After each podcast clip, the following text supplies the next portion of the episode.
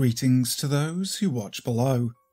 Today it is Creepypasta Day, but before we start, I'd like to say thank you to Steffi Ray, Lefty Kim, M.A. Way, Julie B, Christina Groves, Crispy LK Chris, Canopsia, Tegan S, Tesos Karamaris, LT Punisher 666, and Wicked Witch for being those who dwell below, an exclusive channel membership that helps support me with the channel and also gets you shoutouts at the start of every video. For other ways to support the channel, you can like this video and also subscribe, making sure to hit that notification bell so that you never miss a video. But for now, sit back, relax, and enjoy. My Last Time Around by Steven Allen. I'm a serial killer, the absolute worst that humanity has to offer, scraped from the underside of the bottom of the barrel of society. I prey upon the weak and vulnerable and feel no remorse for my actions. My current kill count is six, four of which have yet to be found. To be honest, I don't think the authorities will ever catch me. No one would ever expect that someone like me a tall, dark, and handsome, successful man could do such a thing. I have to say, I do like the way the media portrays the sick and deranged as ugly, brutish people. It really sets people's expectations and in turn helps me avoid detection. I doubt if they will ever link all my murders together as the work of one person, that they would ever suspect me. Whoever suspects that it's a good looking, charming, dapper gent, let alone one that works for one of the country's most lucrative investment firms. Hell, they could find all the bodies buried under my garden, and I feel like I would still escape conviction.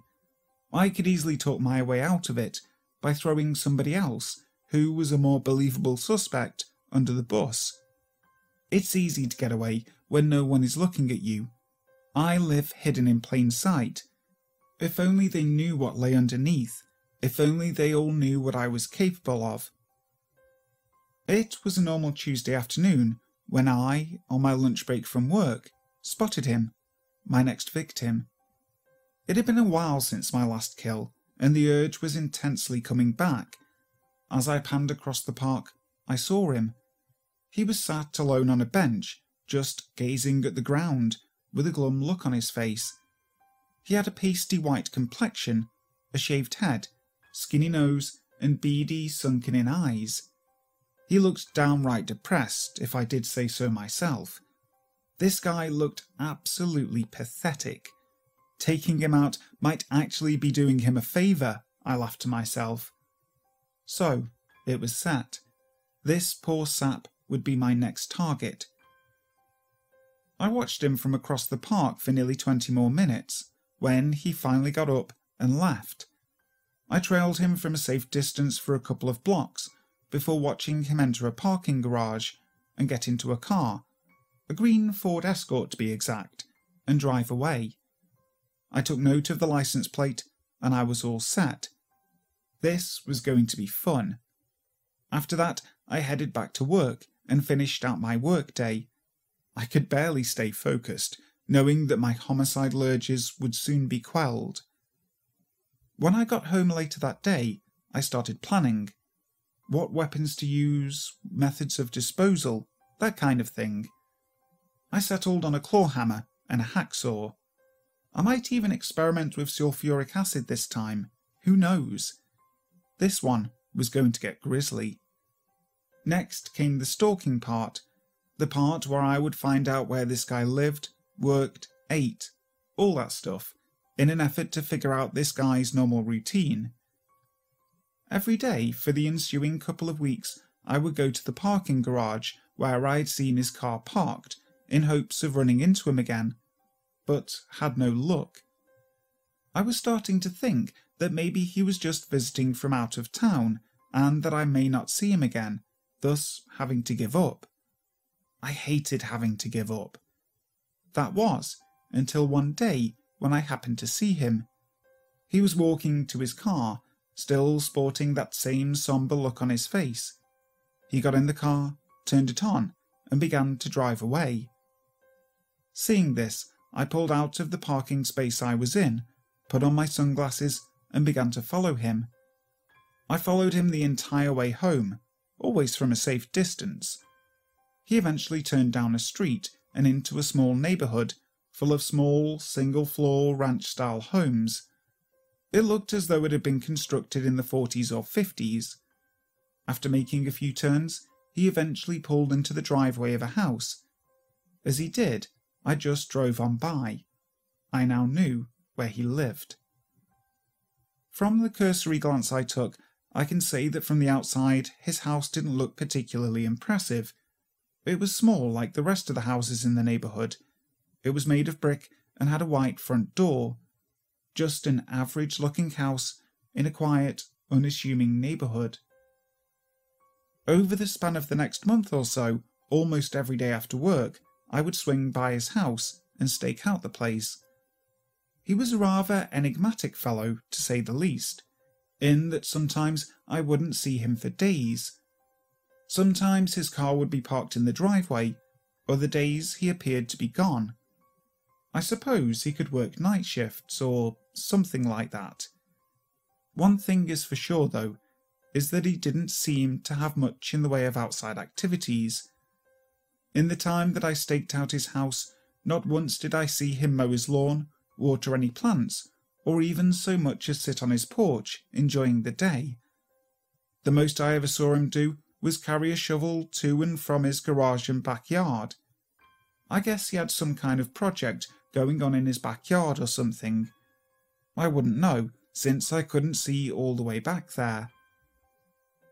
Another confounding element of this whole thing is that for a guy who looked sad and aloof all the time, he seemed to know quite a lot of people. In that month, I counted a total of 14 people having entered his residence. Not all at once, for like a party or something, usually just one at a time, or sometimes they would arrive with him, but it was way more people than I would have thought. Some of the people I would see arrive with him were some beautiful women, and I mean stunningly gorgeous. This guy may not have looked like much, but he sure seemed to be a real player. I can respect that. Although it looked as though his luck was just about to run out. The thing that confused me the most, however, was that he seemed to never turn the lights inside his house on. I figured maybe he just hadn't paid his electric bill. That, or I was targeting the world's most popular vampire. Either way, I figured that this guy, despite having a lot of friends, must live in the most depressing atmosphere. One day, while waiting for him to return, I noticed a mail carrier come by and put some mail in his mailbox. I got out of my car, went over to his mailbox, and retrieved an envelope. That's when I learned that his name was Anthony Barnwell. I finally had a name to put with his perpetually sad face. During my time following him and staking out his house, when I wasn't watching his house, I carried on with a pretty normal existence. I went to work, to the grocery store, the gym, went out to eat. All very normal things for me. I even went on a few dates. They were fun and all, but the main thing on my mind was quenching my bloodlust. It's hard to explain how I felt about him, really. While I've never cared even one iota for any of my victims, I can safely say that in all my years of doing this, that this guy was by far the oddest person I had ever targeted.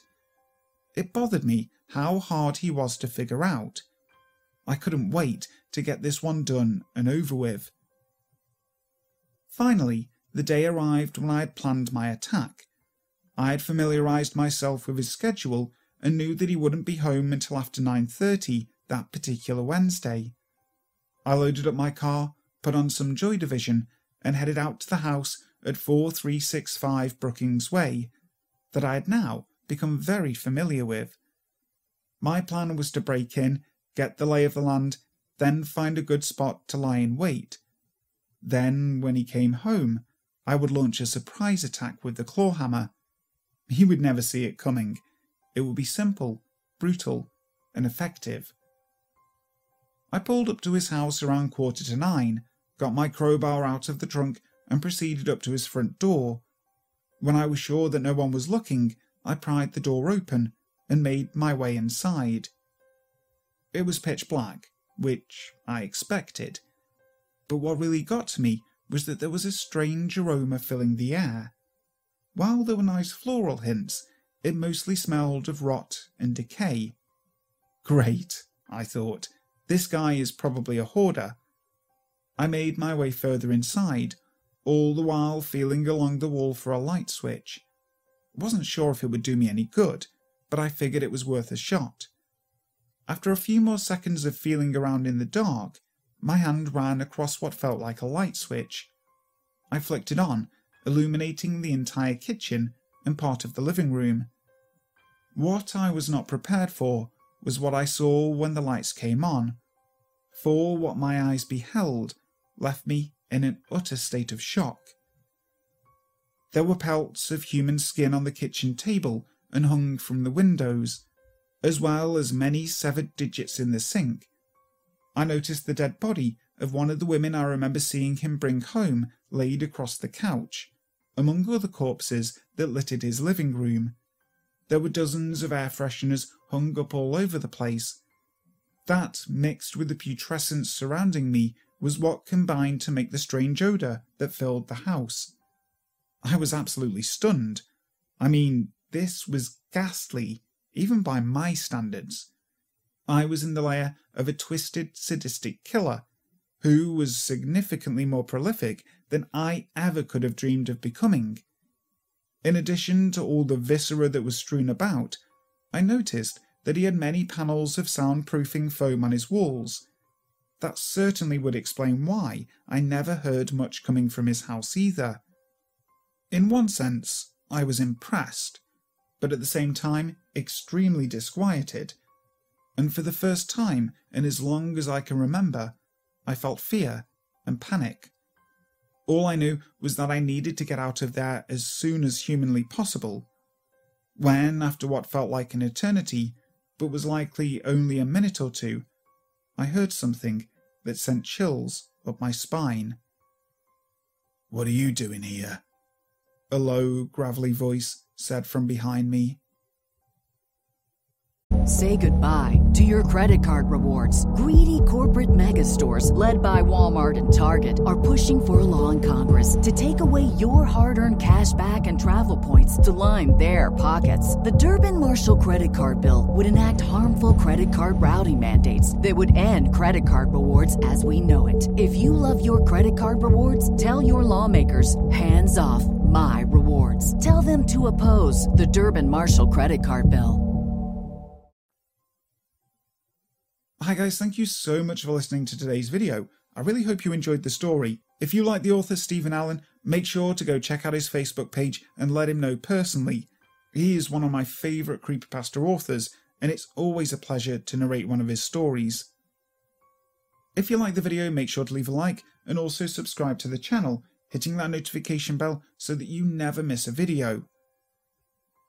So, until next time, sleep tight. Save big money and transform your home with new appliances now at Menards. We offer the lowest prices and the largest in stock appliance selection. Ready to take home today. Check out top appliance brands, including KitchenAid, Maytag, Whirlpool, Amana, and Criterion. Upgrade your home and save big money on new appliances at Menards. Shop our entire selection of appliance options online today at menards.com. Save big